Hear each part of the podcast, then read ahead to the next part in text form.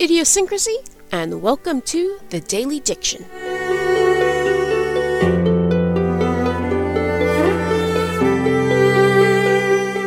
First off, shout out to Angelibean for her sentence from our previous word of the day.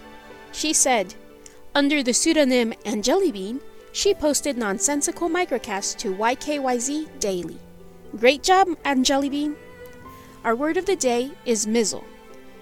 In the, the Oxford English Dictionary, it can be a noun, light rain or drizzle, or a verb, to rain lightly. An example of this is The gray skies have lingered all day, but it has not rained or even mizzled. It's like my sentence for this is There is nothing as dreary as the mizzle and drizzle of a rainy day. Or, We don't need an umbrella, it's only mizzling. What about you? Can you use mizzle in a sentence? Try your best, make it proper, funny, or quirky, and you might receive a shout out in the next podcast. This has been the Daily Diction. I've put my two cents in your word bank. The rest is up to you.